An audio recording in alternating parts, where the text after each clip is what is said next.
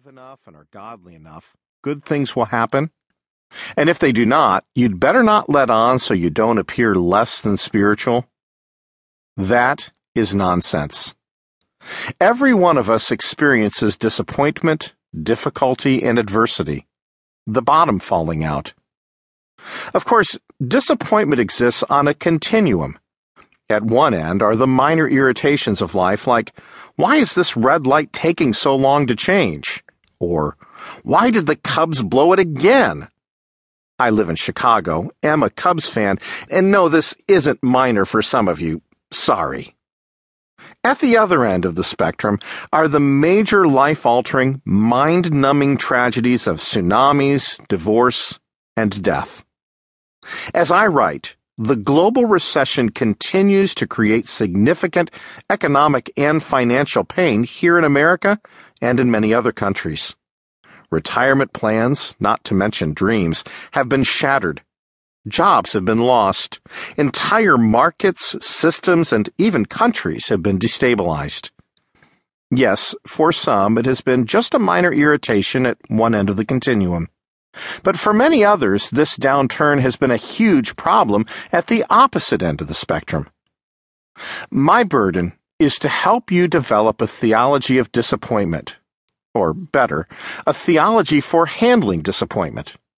By theology, I mean what we believe about God and life in His presence. My focus will be primarily on the major life-altering stuff, because that's where I have lived, and because the biblical principles that enable you to get through the greater issues apply equally to the lesser ones. My point in this book will be simple. In Christ, you can do disappointment. You can handle discouragement, loss, and despair. I did, in spite of the fact that up until a few years ago, I led a remarkably easy and comfortable suburban life. What happened? First, my best friend, Tom, died.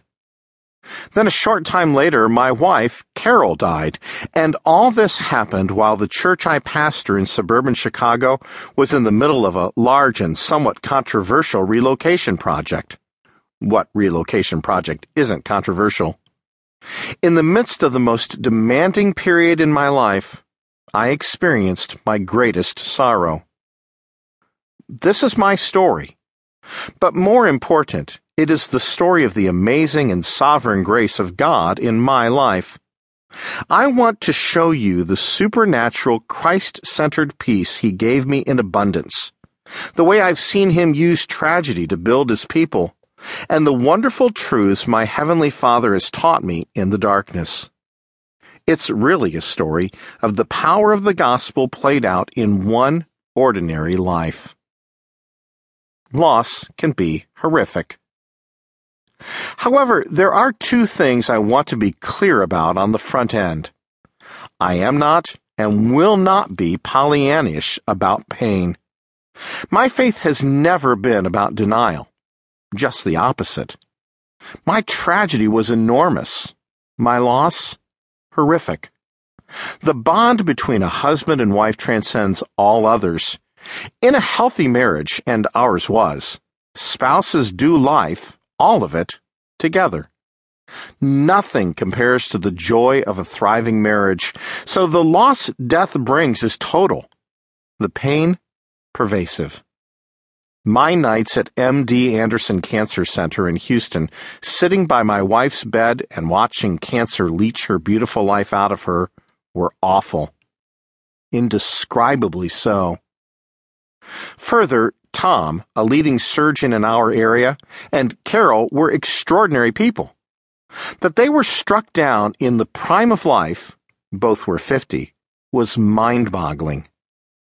In spite of the prayers of God's people in many different parts of the world and the enormous amount of prayer taking place at our church, God did not choose to heal them. He promoted them. Our church, our two families, and especially our children were staggered by our losses. I have been and will continue to be transparent about the pain. As a pastor, I've witnessed tremendous suffering in the lives of others as well.